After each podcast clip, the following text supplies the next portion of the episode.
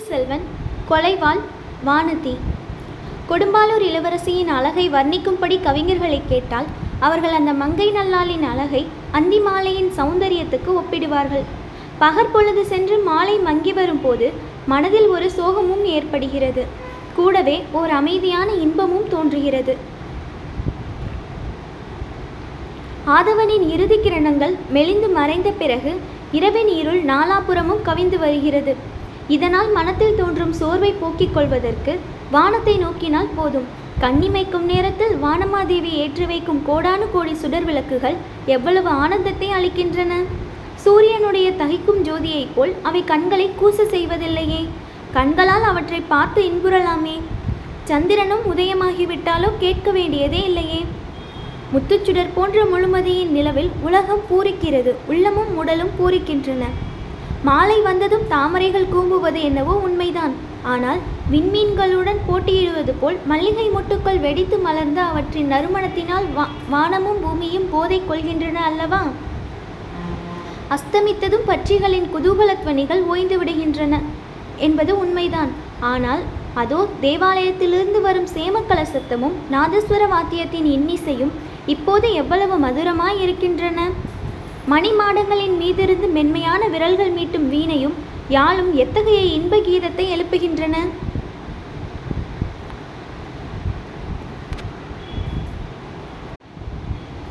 கொடும்பாலூர் இளவரசி வானதியின் அழகில் இப்படியே சோகத்தின் சாயலும் களிப்பின் மெருகும் இனம் தெரியாதபடி கலந்து போயிருந்தன. அழகுக்கு ஒத்தபடி அவளுடைய சுபாவமும் இருவகைப்பட்டிருந்தது. ஒரு சமயம் அவளை பார்த்தால் துயரமே உருக்கொண்ட சந்திரமதியையும் சாவித்திரியையும் போல் இருக்கும்.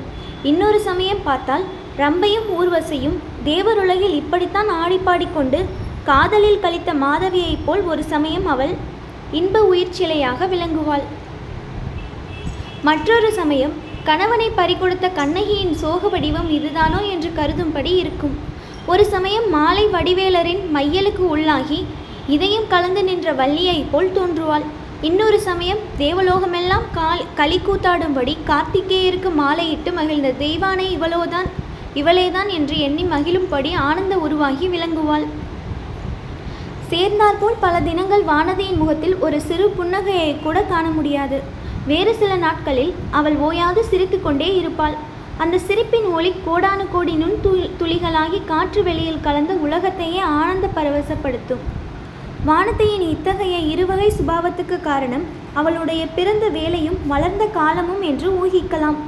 அன்னையின் கர்ப்பத்தில் அவள் இருந்தபோது கொடும்பாலூர் சிறிய வேளார் கொடிய போர்களில் ஈடுபட்டிருந்தார். வெற்றி செய்தியும் தோல்வி செய்தியும் மாறி மாறி வந்து கொண்டிருந்தன.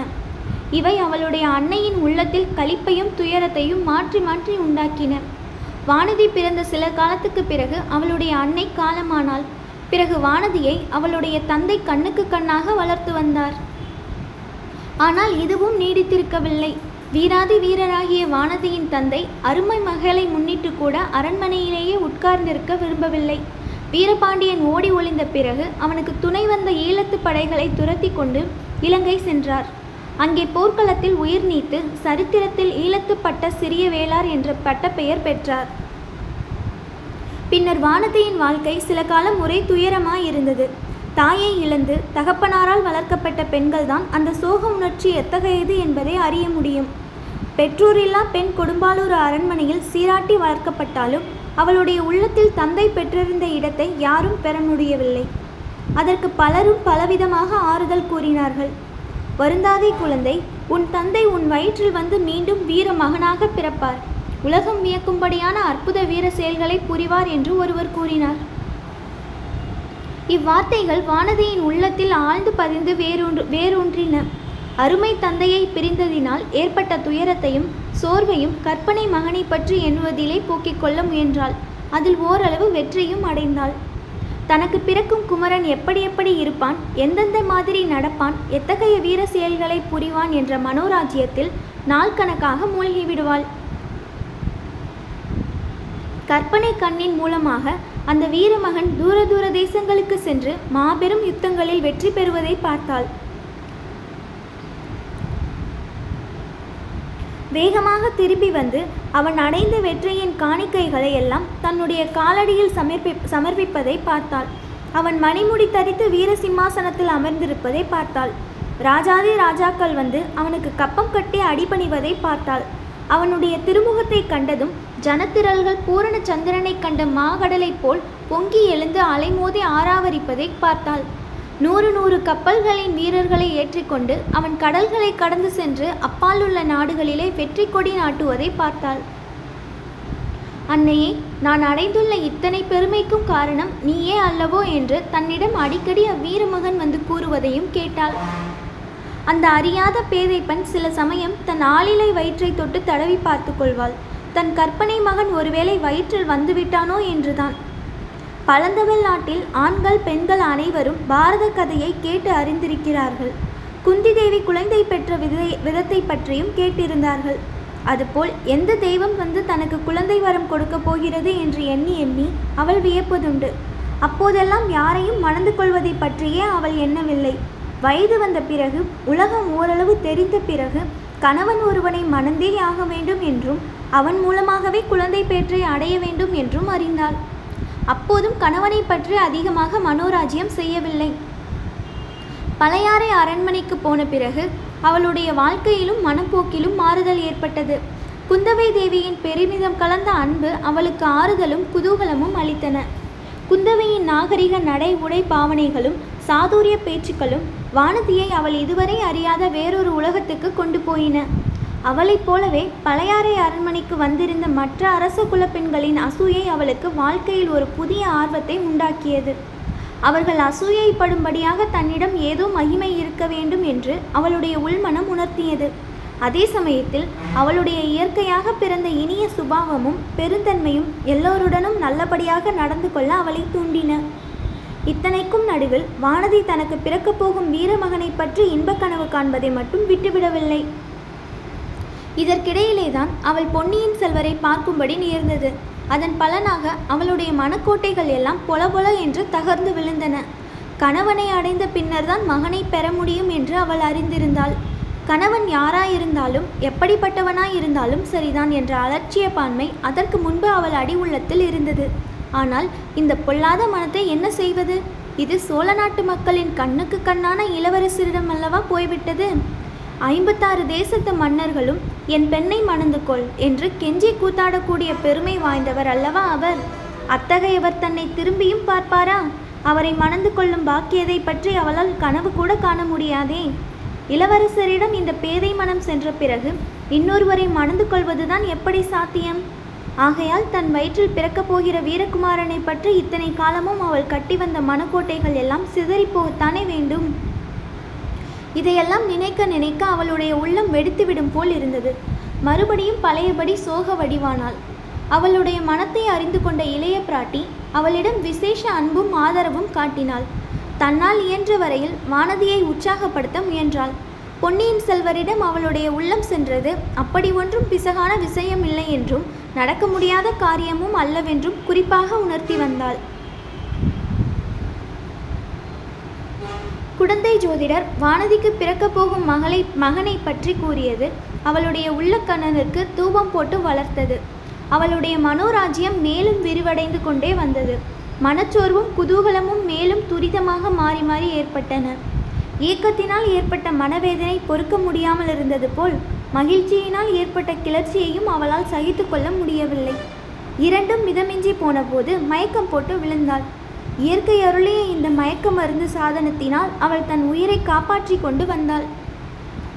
தஞ்சைக்கு சென்றிருந்த போது வானதி பார்த்த பராந்தக சக்கரவர்த்தி நாடகமும் அன்றிரவு அவள் கேட்ட அபயக்குரலும் கண்ட பயங்கர காட்சியும் அவளுடைய மனக்குழப்பத்தை அதிகமாக்கின.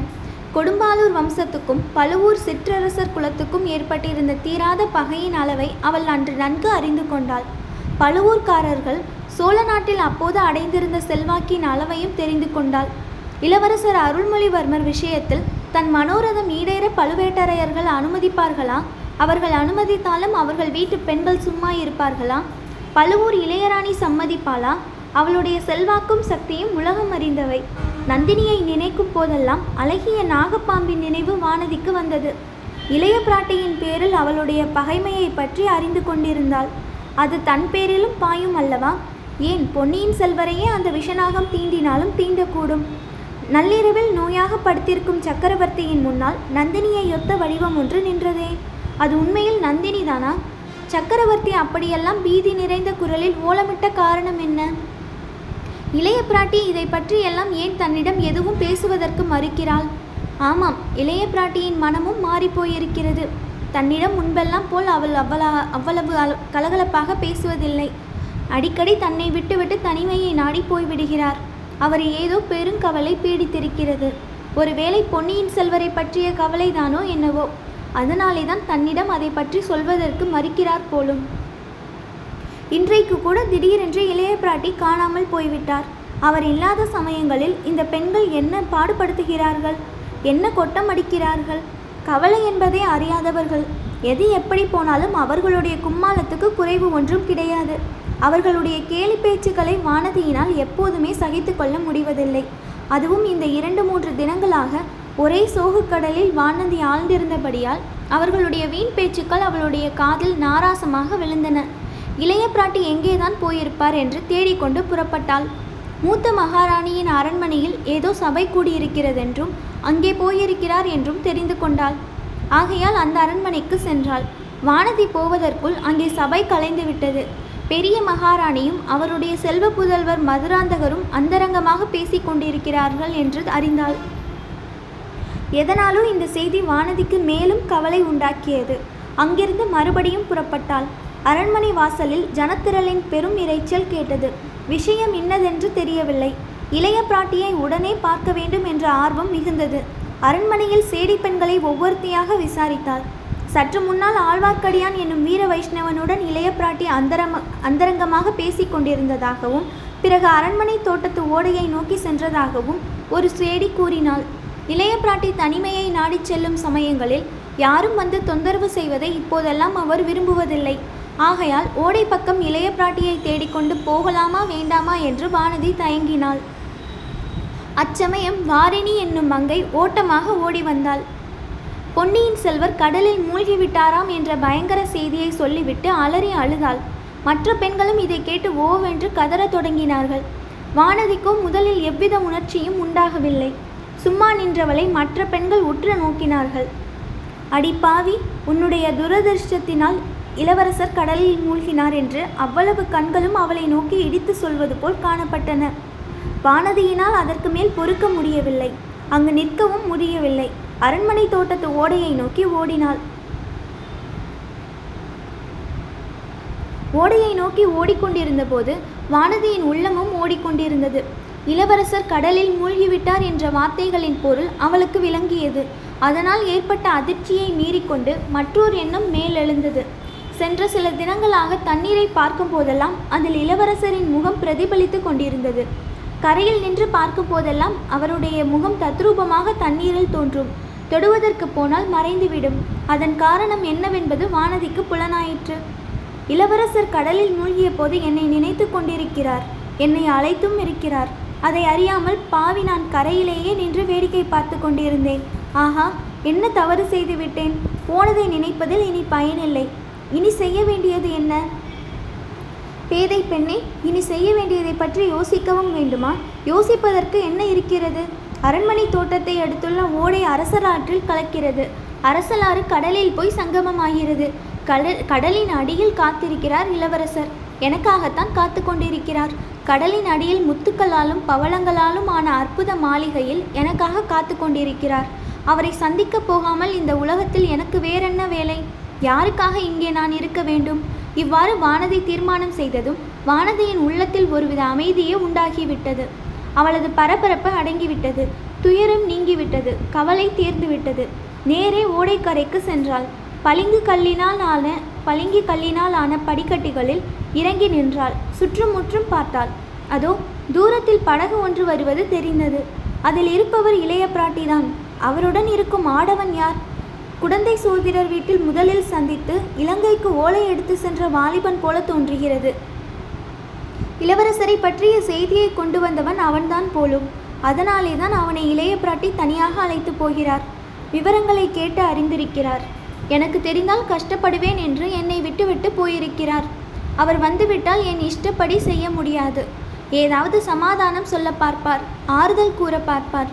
நான் இளவரசரை போய் சேர்வதை கட்டாயம் தடுத்து விடுவார். ஆனாலும் அவரிடம் சொல்லாமல் கடைசியாக ஒரு தடவை விடை பெற்று கொள்ளலாமா கொள்ளாமல் போவது நியாயமா? தாய் தந்தையற்ற இந்த அனாதை பெண்ணிடம் இத்தனை அன்பாக இருந்தாரே அவருக்கு ஒரு நன்றி வார்த்தையாவது சொல்ல வேண்டாமா? முடியாது. இனி ஒரு கணமும் காத்திருக்க முடியாது. இதோ தண்ணீரில் அவர் முகம் தெரிகிறது. இதோ அவருடைய முழு உருவமும் பொழிகிறது. என்னை அவர் அழைக்கிறார். புன்னகை செய்து கூப்பிடுகிறார். உன்னை நான் மனம் புரிந்து கொள்வதற்கு எல்லா தடைகளும் நீங்கிவிட்டன வா என்று அழைக்கிறார். இன்னும் ஏன் தாமதம்? தலை ஏன் இப்படி சுற்றுகிறது? பாலும் மயக்கம் வருகிறதா என்ன? மயக்கம் வந்தால் பாதகமில்லை. கரையில் விழாமல் இந்த ஓடை தண்ணீரில் விழுந்தால் போதும். வானதியின் மனோரதம் நிறைவேறியது. அவள் தண்ணீரிலே தான் விழுந்தாள். கொதித்து கொண்டிருந்த உடம்பு இனிதாக குளிர்ந்தது. இதயம் குளிர்ந்தது. கீழே கீழே கீழே போய்க் கொண்டிருந்தாள். எத்தனை தூரம் எத்தனை காலம் போனாள் என்று சொல்ல முடியாது. சில வினாடி நேரமாகவும் இருக்கலாம் நீண்ட பல யுகங்களாகவும் இருக்கலாம். ஆம் கடலின் அடியில் உள்ள அற்புத லோகத்துக்கு அவள் வந்துவிட்டாள். நாகலோகம் என்பது இதுதான் போலும். ஆஹா எத்தகைய அழகிய மாளிகைகள் எத்தனை அடுக்கு மெத்தைகள் முடிவில்லாமல் சிகரம் எங்கே இருக்கிறது என்று தெரியாமல் அல்லவா இம்மாளிகைகள் உயர்ந்து விளங்குகின்றன? இங்கு உள்ள வெளிச்சம் எதனால் இவ்வளவு குளிர்ந்து மனோரம்யமாக இருக்கிறது? தண்ணீருக்குள் புகுந்து வருவதால் ஒளிக்கிரணங்களும் குளிர்ந்திருக்கின்றன போலும். ஒளி எங்கிருந்து வருகிறது? மாளிகை சுவர்களிலிருந்தே வருகிறது போலிருக்கிறது. ஆம் அதில் வேப்பில்லைதான் தங்கத்தினாலும் முத்துக்களினாலும் வைர வைடூரியங்களாலும் நாகசர்ப்பங்களின் சுரோரத்தினங்களாலும் ஆன விசித்திர மாட மாளிகைகள் குளிர்ந்த வெளிச்சத்தை பரப்புவது இயல்புதானே? அதோ கூட்டமாக வருகிறவர்கள் யார்? அவர்களுடைய தேகங்கள் எப்படி காந்திமயமாய் இருக்கின்றன? முகங்களிலே தான் என்ன தேஜஸ்? இவர்களெல்லாம் தேவலோகத்து ஸ்திரீ புருஷர்களைப் போல் அல்லவா தோற்றமளிக்கிறார்கள்? நாம் வந்திருப்பது ஒருவேளை நாகலோகம் இல்லையோ? தேவலோகத்துக்கு வந்துவிட்டோமோ? பிறகு கனவுக்குள் ஒரு கனவைப் போல சில நிகழ் நிகழ்ச்சிகள் அதிவேகமாக நடந்தேறின. சிங்கார அலங்காரங்கள் செய்யப்பட்டிருந்த மணிமண்டபம் ஒன்றுக்கு வானதியை அவர்கள் அழைத்து சென்றார்கள். மண்டபத்தின் மத்தியில் பொன்னியின் செல்வர் தமது பொன்முகத்தில் புன்னகை பொழிய நின்று வானதியை வரவேற்றார். தேவ துந்துபிகள் முழங்க மணிகளும் மலர்களும் பொழிய மங்கள கோஷங்கள் ஒலிக்க இளவரசரும் வானதியும் மாலை மாற்றி திருமணம் புரிந்து கொண்டார்கள். அந்த ஆனந்தத்தின் மிகுதியை தாங்க முடியாமல் வானதி மூச்சையாகி விழுந்தாள். வெகு நேரம் நினைவின்றி கிடந்த பிறகு இரு கரங்கள் அவளை தூக்கி எடுத்தன. அக்கரங்கள் பொன்னியின் செல்வருடைய திருக்கரங்கள் என்று முதலில் வானதி கருதினாள். அவர்தான் தன்னை தூக்கி எடுத்து வாரி அணைத்து மடியில் போட்டுக்கொண்டு மூச்சை தெளிவிக்கிறார் என்று எண்ணினாள். ஆனால் கைகளிலே வலையில் தட்டுப்பட்டதும் சிறிது ஐயம் உதித்தது. வானதி வானதி இப்படி செய்து விட்டாயே? என்ற குரலும் பெண் குரலாக ஒலித்தது. மிக மிக பிரயத்தனம் செய்து வானதி சிறிதளவு கண்ணிமைகளை திறந்து பார்த்தாள். குந்தவையின் முகம் அவள் கண்ணில் பட்டது. அக்கா அக்கா என் கல்யாணத்துக்கு நீங்கள் வந்திருந்தீர்களா? தங்களை காணவில்லையே? என்று வானதியின் வாய் முணுமுணுத்தது.